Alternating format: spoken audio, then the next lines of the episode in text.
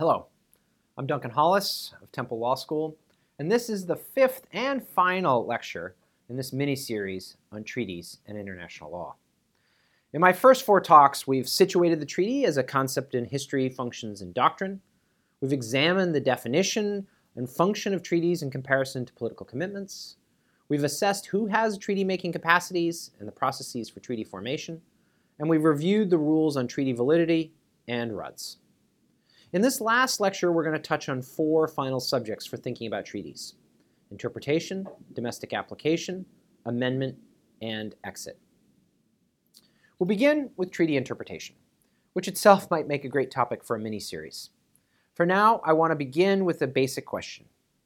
What are you trying to do when you interpret a text? Are you engaged in an objective effort, that is, to determine the semantic, linguistic meaning? Or are you trying to figure out what the authors intended? A subjective approach, if you will. Or are you more teleological in your aims, trying to figure out what purpose the text serves and giving effect to that? All three of these objective, subjective, and teleological approaches have roots in discrete interpretive schools that predated the Vienna Convention. An objective approach lies at the root of the so-called textual method, where treaties are to be interpreted in good faith in accordance with the ordinary meaning to be given to their terms. The subjective approach is evident in the intentional method, where treaties are to be interpreted in accordance with their negotiators' intentions, which often requires looking at the travaux preparatoires, that is, the treaty's negotiating history. And the teleology of a purposive approach finds voice in the New Haven school, named after Yale law professor Myres McDougal, who was its primary sponsor. The interpretive claim here is to look at the spirit of the document to the current intention of the parties as they emerge from the new requirements of international life and give effect to that, even if it doesn't always pair with the travaux or even the strict wording of the treaty text. I should be clear that these were not the only three interpretive schools. Our old friend Sovereignty offered a different justification for interpretation in the so-called restrictive theory. And here the idea was that you should interpret a provision affecting a state's sovereignty so as to give uh, the least imposition on that state's sovereignty.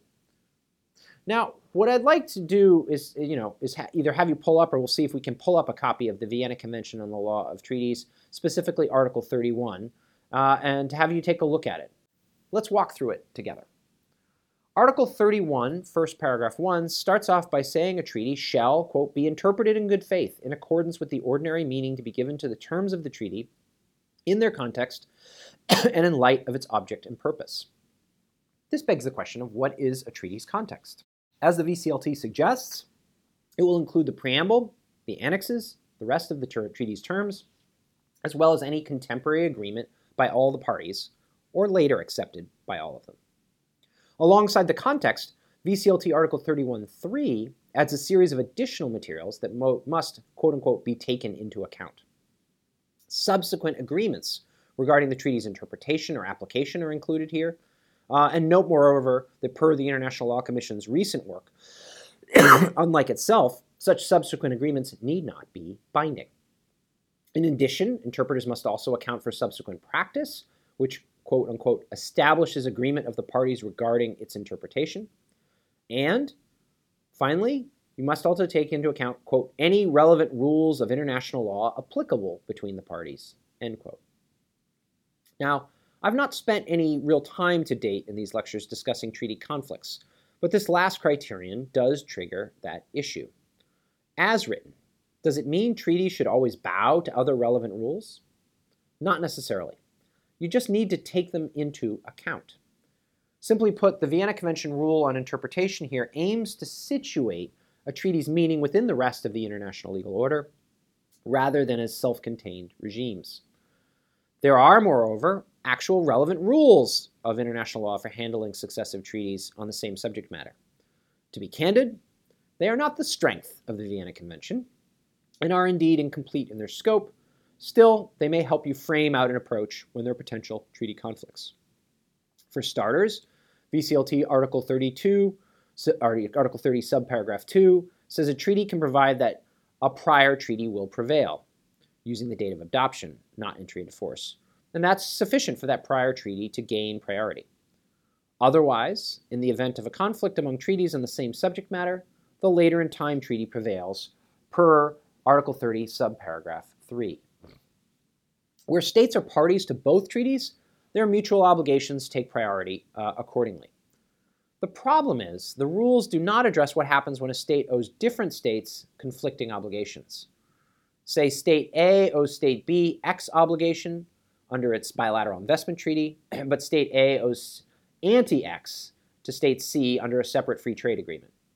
Here, the Vienna Convention does not offer an answer for us. So as lawyers, we're better off trying to avoid these situations, draft around them if you can, otherwise reverting to peaceful settlement or even international adjudication if the conflict becomes apparent later on. Okay, let's move away from treaty conflicts then and back to the heart of our interpretive rules.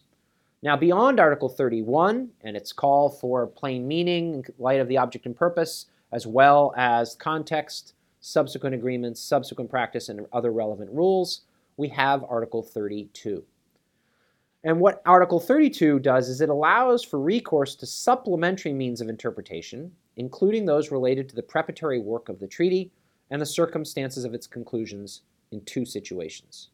First, to confirm the meaning produced from an analysis following the rule I laid out under Article 31, or second, to determine the meaning when Article 31 leaves it ambiguous, obscure, or in the words of the Vienna Convention, quote, manifestly absurd or unreasonable. In other words, the Vienna Convention permits interpreters to introduce the travaux, as well as other supplementary means, such as classic canons of construction, like preferring the specific over the general, uh, as part of the treaty interpretive process. What else is a supplementary means? Does it, for example, include the negotiating history of just one party? It's a harder question. The wording of Article 32 is broad enough that it could be included, um, but there are also uh, clear reasons why you would not want to give it the same weight as joint drafting decisions or um, votes on amendment where you have a much more transparent sense of where the collective will of the state's parties lies. Taken together, the Vienna Convention rules on interpretation are widely praised. Indeed, they're thought to be one of the strengths of the Vienna Convention, uh, and it is cited as customary international law and widely used in interpreting treaty texts. The ICJ has even used it to tr- interpret treaty texts from before its entry into force, going all the way back to 1860. But look back at those four interpretive schools uh, I mentioned to you earlier textual, intentional, New Haven, and restrictive. What's the VCLT's approach if you compare it to those four schools? My answer? Most of them. The Vienna Convention Law of Treaties rules reflect a hybrid approach. Article 31, subparagraph 1, leans on the textual method, plain meaning, as well as a teleological approach in its call for attention to the object and purpose, while the intentional approach lies at the base of the supplementary means of interpretation contemplated in Article 32. The one thing that's not in the Vienna Convention is the restrictive approach. Yet, I think it still warrants attention, given recent scholarship suggesting pronouncements of its demise are premature, and that it manifests itself in interpretive claims, especially those involving territory or maritime boundaries. Okay, so we've got a call for textualism, teleology, and intent. How do we reconcile them? In particular, what's the relationship between Articles 31 and 32? Is Article 32 a fallback to Article 31? Should, should you ever not look to the travaux and the preparatory materials? Some would say that this is the case as a formal matter. The view being that if Article 31 arrives you at a clear and unmistakable meaning, you should stop, and you do not need to, or nor should you look to Article 32 materials. My own view, though, is more expansive, both in my reading of Article 32, as always available to confirm the meaning you arrive at under the application of Article 31's rule on treaty interpretation. Uh, indeed, I think it would be malpractice in some ways for a lawyer to do a treaty interpretation and not to check at least what the travaux préparatoire have to say if they're available, even if you have no intention of using them in any subsequent treaty interpretive analysis. So I think for its part, the International Law Commission gave us what they call a crucible approach. The idea is that we're to take all the evidence under Article 31 processes and Article 32 and we're trying to put them all kind of into a crucible, mix them up, and see what pours out. Still, in practice, for many states, they find the Vienna Convention has a textual flavor. Others view it ultimately as focused on discerning party intent, uh, whether through the text itself or subsidiary materials. Some judges emphasize Article 31's reference to object and purpose to privilege a teleological effort, since judges would like the greater freedom to reach preferred results than might be available under the Travaux or even the text alone. In other words, perhaps the popularity of the Vienna Convention rules on treaty interpretation derives from their flexibility to appeal to different types and different methods of interpretation. That said, for all its successes, the VCLT doesn't answer all of the interpretive issues. It leaves open what to do with other relevant rules of international law. And what happens if the meaning of a term changes over time? Do you stick with the original meaning or let it evolve? On this last point, the VCLT's silence has a, enabled a continuing tension between champions of what we might call the principle of contemporaneity, where you interpret a treaty against the backdrop of the law at the time it was created, versus supporters of an evolutionary approach that suggests the meaning of the words in a treaty may vary as its colloquial meaning shifts over time. Others think both approaches are not only appropriate but necessary. Uh, and the question is at what point should you use one or the other? In recent years, uh, the UN International Law Commission, under the rapporteurship of now ICJ Judge Georg Nolte, completed a large study on subsequent practice and subsequent agreements that touches on these and related topics. I think it's worth your attention should you encounter interpretive questions that have a temporal character. I'd close out our discussion of interpretation by noting how different treaty contexts may endanger uh, more, uh, may engender more specialized interpretive rules, specifically with respect to treaties creating international organizations, or IOs, and treaties involving international human rights. For IO treaties, VCLT Article 5 suggests its interpretive rules apply without prejudice to the IO's own relevant rules. This creates a framework for adopting different interpretive approaches depending on what the IO's constituent instrument says. And following the ICJ's reparations opinion, there's also a much greater tendency to infer powers in IO treaties than elsewhere in the law of treaties. Under this approach, we prioritize teleology over text and the intentions on the grounds that there may be powers an IO needs to operate whether or not the treaty grants them expressly. So much of IO treaty interpretive practice currently has a constitutional flavor uh, in interpreting treaties in an expansive way based on the implied powers doctrine. What about human rights treaties? Is there a case to be made for going beyond ordinary meaning in interpreting them? Here, I think we see a long standing debate between exceptionalists, who see these treaties' structure governing a state's relationship to individuals as warranting a different approach, uh, that should, there should be different rules for interpreting human rights treaties than those for treaties that are interstate treaties. Um, and also those who emphasize that human rights treaties are, are, in fact, textually different, often with a single all encompassing provision assigning states duties to respect and ensure rights that are then spelled out elsewhere in the treaty. This, I think, at least at a minimum, provides for more specialized interpretive approaches in the human rights context. In the end, even with close attention to the VCLT interpretive regime, I'd like to think that interpretation is as much art as science. And like art, it's a skill that international lawyers can learn and perfect with repetitive engagements with treaty texts. Now, interpretation is critical when it comes to applying a treaty. I've already talked in one of my earlier lectures about different forms of treaty applications, including provisional application, where states agree to apply a treaty prior to its entry into force, a treaty's territorial application, where it applies to all of a state's territory unless the treaty says otherwise, or there are reservations on such matters. And we just discussed the application of treaty terms over time. Here, I just want to add a few words on another way treaties apply, and that is domestically. So far, we've studied the treaty in its international law context and to a lesser extent its functions in international relations. But the reality is the treaty kind of lives a double life, right? In Life 1, it is a subject of international law. International law dictates the substantive and procedural rules by which the treaty operates. But there is kind of a second life for treaties, which is more domesticated. The notion that even as a treaty is binding under international law, treaties may have domestic legal force. And the two lives often ignore each other. So, as we've discussed, VCLT Article 27 reminds us that in the international law context, a state cannot invoke its internal law to escape performance of its treaty obligations that are governed by international law. But within each state, it's not international law, but the state's constitutional system that governs. And it's those constitutional laws and the laws they engender that will dictate not only when a treaty can be formed, but whether it will operate within the internal domestic legal order at all, and its relative status when it does so. In truth, treaties give rise to as many issues of domestic law as they do international law.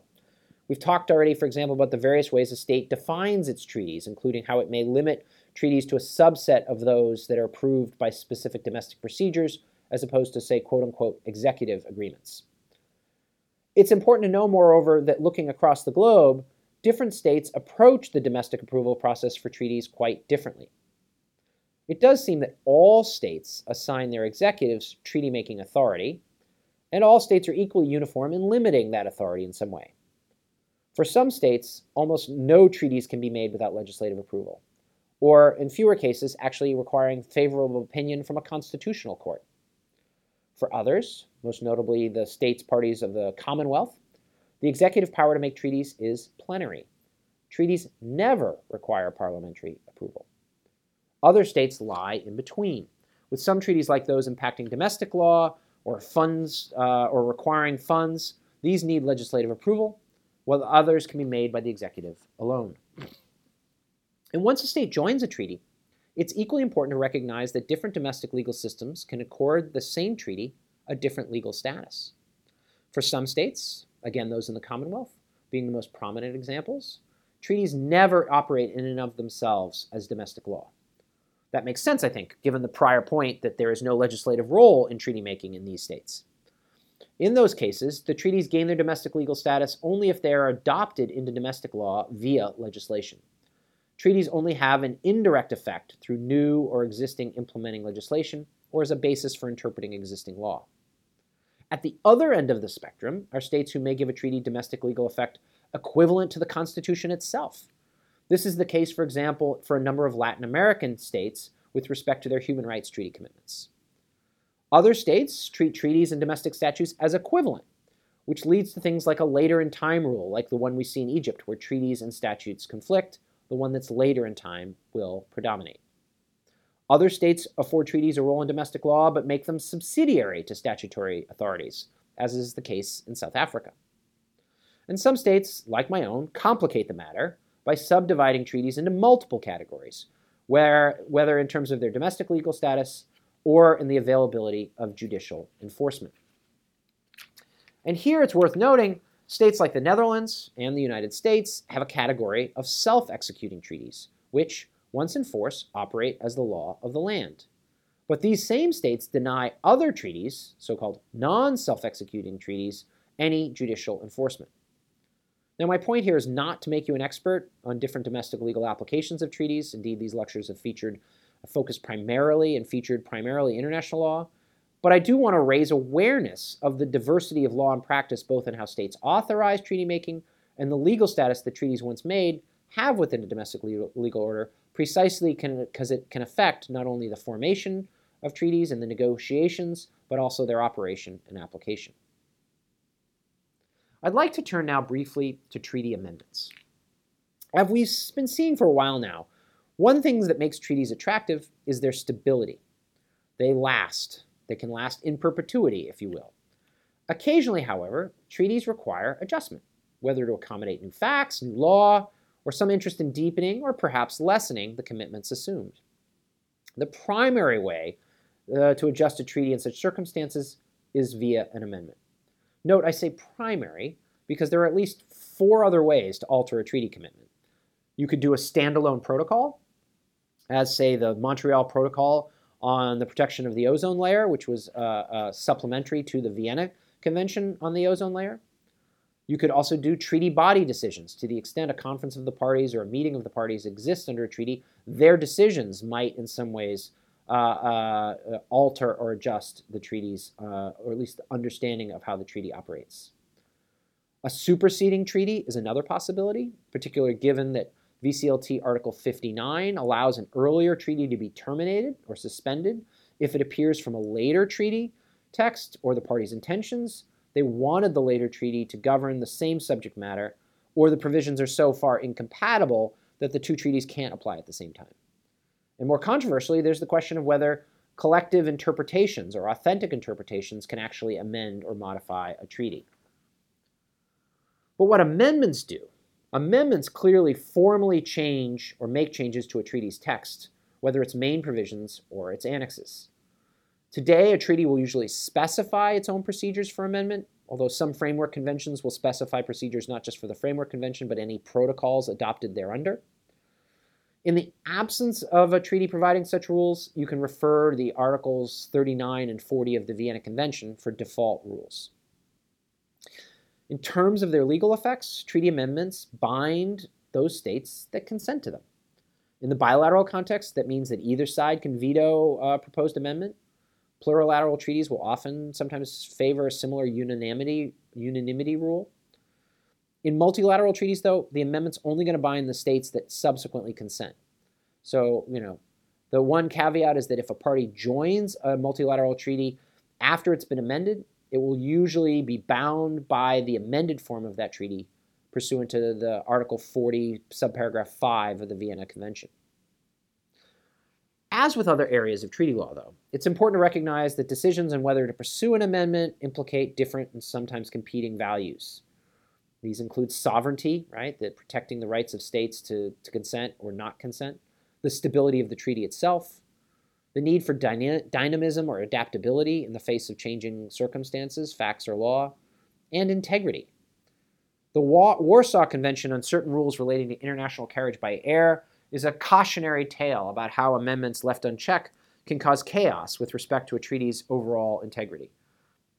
The failure of successive amendments there to draw sufficient consent from state parties to earlier versions has created an enormously complex and nearly indecipherable set of treaty obligations by each state party to the underlying convention vis a vis each other state party.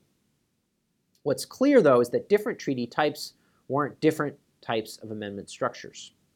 Human rights treaties require sta- stability, presumably, more than dynamism.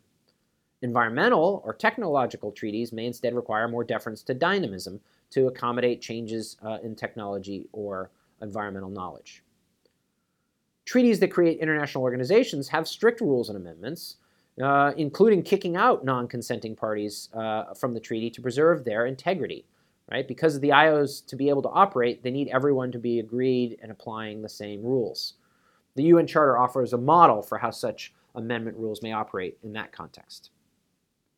Now, in recent years, states have shown a willingness to have different types of amendment procedures for different parts of the same treaty, depending on what those provisions do.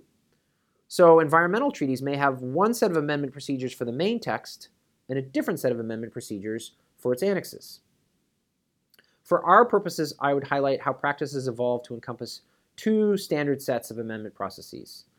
The first, classic or standard set of amendment procedures, and second, a more novel or simplified or tacit set of amendment procedures. These have emerged in recent years. The standard process involves an amendment proposal from a party or parties or a treaty body, the negotiation and then adoption of amendment. The adoption process can balance interests differently, whether by requiring consensus or a simple majority for adoption. And then after adoption, the amendment will enter into force on the acceptance of a specified majority of the parties, but it will only enter into force for those parties that ratify it. Tacit consent or opt out amendment procedures are different. In these cases, the plenary body adopts an amendment by majority decision that then binds all treaty parties except those opting out within some period of time. Now, some variations allow a certain number of objections to defeat the amendment entirely. Others have states uh, be able to opt out of tacit amendment entirely on joining the treaty. But in any case, these tacit consent procedures or tacit amendment procedures have become a standard practice now for dealing with technical standards, uh, whether at the ITU, the WHO, or the International Maritime Organization. Note, though, attention should be paid to whether the actual practice follows or departs from the amendment procedures that are uh, in the treaty text itself. The Montreal Protocol, for example, authorizes adjustments to all parties' obligations to produce and consume certain ozone depleting substances um, by a majority vote. And it binds all parties as a result of that majority vote. But the parties have never actually employed or exercised this authority, preferring to make all adjustments under the Montreal Protocol by consensus instead.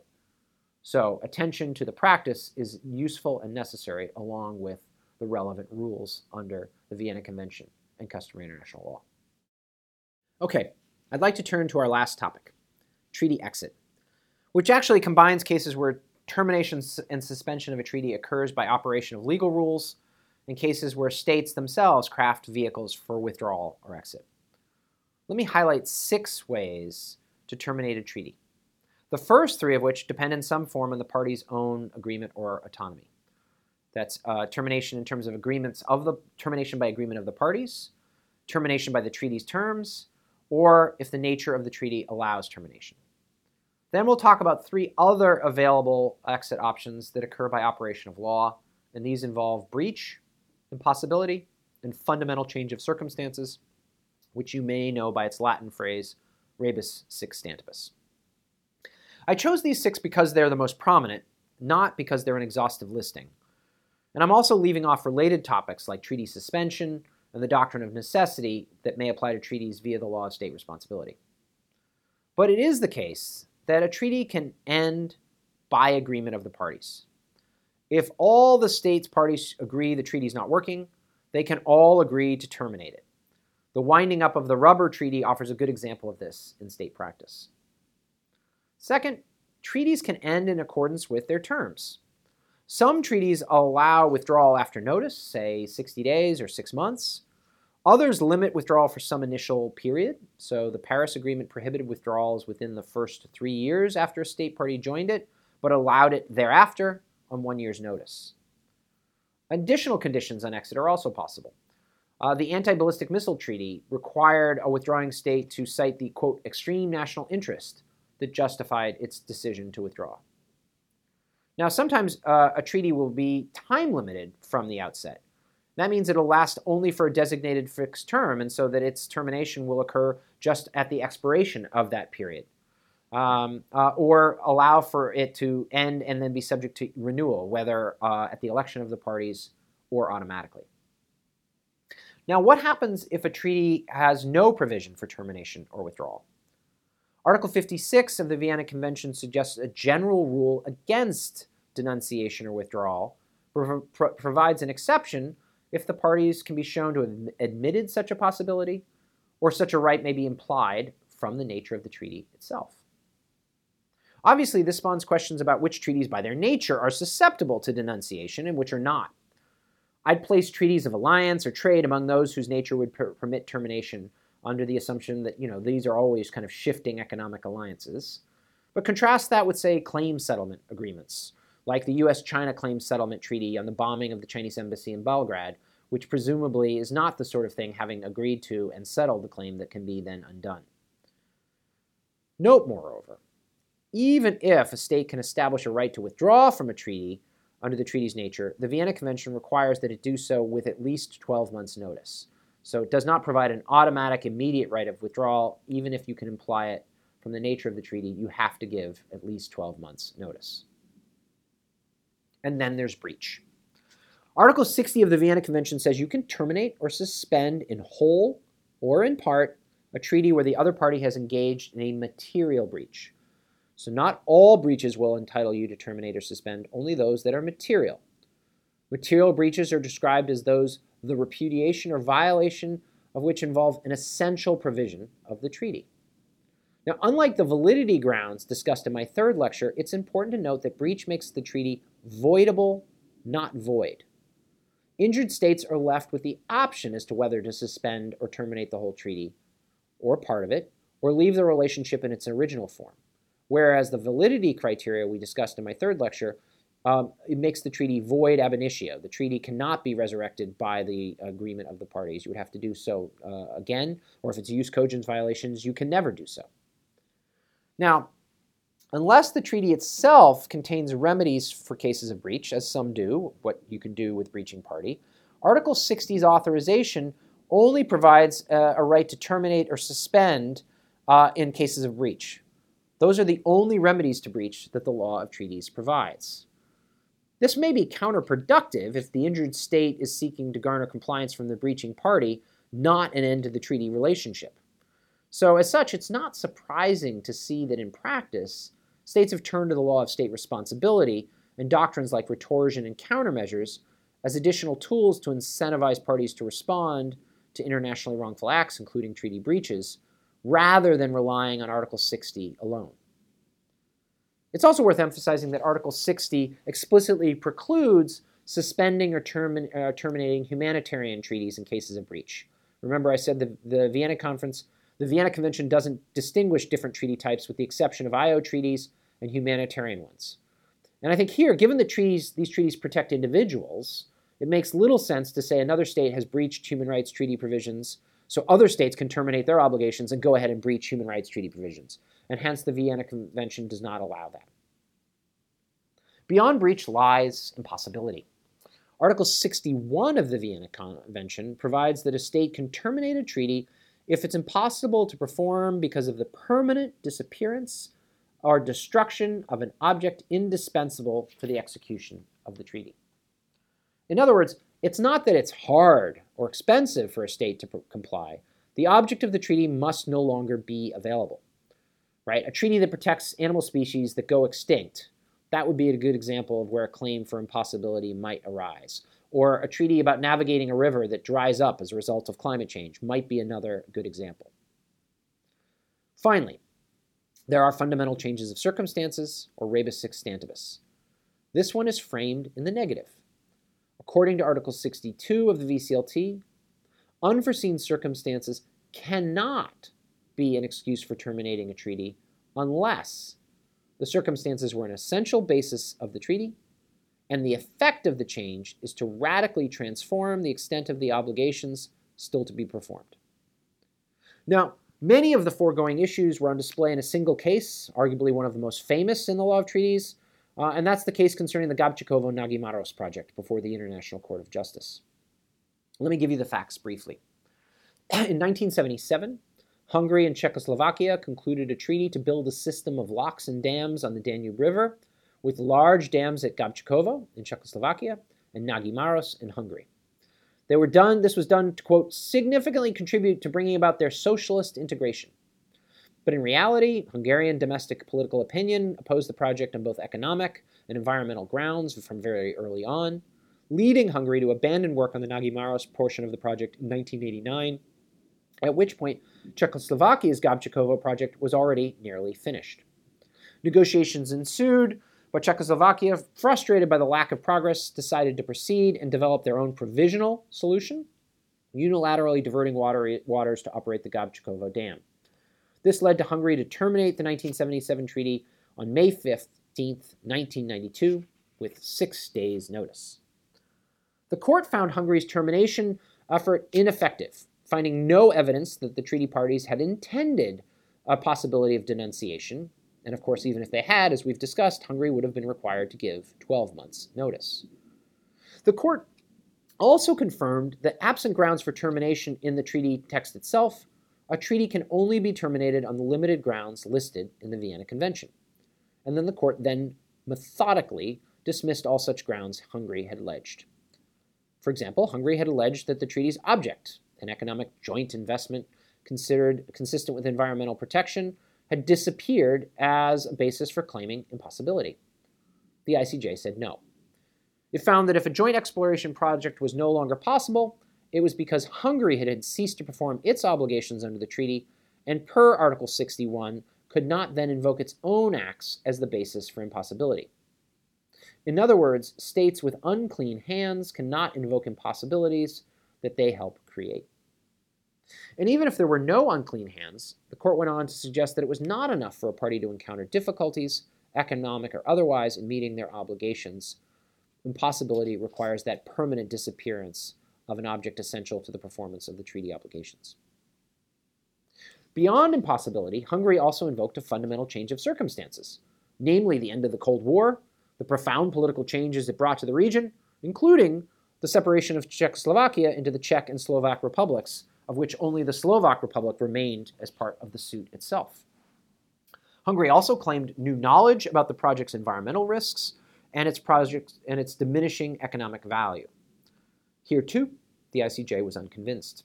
It rejected the premise that the changes were um, uh, uh, essential basis uh, for the treaty in the first place. It suggested while political changes were significant, that the project had been about energy production, not about political ideology, and those changes therefore weren't essential to the object and purpose of the treaty itself. Gabčíkovo Nagymaros is a vivid illustration of a theme we've seen throughout these lectures when it comes to the Vienna Convention. Right? Its non-consensual rules, including those on validity and exit, really value stability. As a result, while there are a number of bases on which to relieve a state of its treaty obligations, impossibility, change of circumstances, breach, their scope is narrow and the factual hurdle is high. With that, I hope that if you've listened to the five lectures, you now have a good overview not just of the international law of treaties, but are able to situate treaties within the international legal order, within international relations, and even domestic law in ways that allow you to appreciate the treaty's many functions. Again, as I've said before, I liken the treaty to a Swiss Army knife capable of being put to multiple uses for creating law as well as a basis for more bilateral or plurilateral or multilateral obligations. Let me close with some reflections on where the law of treaties stands today at the close of 2021. I would describe the state of treaties today as Charles Dickens described things in his uh, opening his novel A Tale of Two Cities. To quote, it was the best of times, it was the worst of times. It was the age of wisdom, it was the age of foolishness. It was the epic of belief. It was the epic of incredulity. In some ways, it is the best of times today for treaties. Today, treaties dominate the international landscape, with 72,000 treaties registered at the United Nations alone, and notwithstanding many states fail to register their treaties or do so only after lengthy delays. Treaties are ubiquitous in the day to day work of international and, in many states, domestic lawyering. Consider, for example, the work of the 24 permanent international courts and the 37,000 binding rulings they've issued since the end of the Cold War, according to Karen Alter. Treaties provide the foundation for all these cases. They are almost always the source of the court's jurisdiction and authority, and in many cases provide the substantive standards for evaluating the litigant's behavior. Treaties have played a similar role, with often significant economic repercussions in the 676 cases of investor state arbitration that had been reported through the end of 2020, or 2019, excuse me. Major disputes like those in the South China Sea remind us, moreover, of the dramatic geopolitical implications treaties have, even where their existence or meaning is contested. Simply put, today's treaties may have a, a more prevalent and important role in the construction of international law and international relations than at any other time in human history. And yet, for many treaty lawyers, these are not good times. And Agora and AJIL Unbound asked in 2014 if we are witnessing, quote, the end of treaties. And although further empirical research is needed, several signs suggest states and scholars may no longer regard the treaty as the go to instrument for international agreement. The World Trade Organization has not reached a major agreement in the decades since its creation. Treaty withdrawals appear on the rise in both bilateral contexts like investment and multilaterally in events like Brexit and several states' withdrawals from the Whaling Convention and the Rome Statute. In their stead, as we've discussed, states appear to increasingly employ non binding political commitments, whether it's the Basel III response to the 2008 financial crisis or the 2015 Joint Comprehensive Plan of Action. On top of all this, the last decade has witnessed rising distrust in global governance generally, and various agreements manifesting it specifically.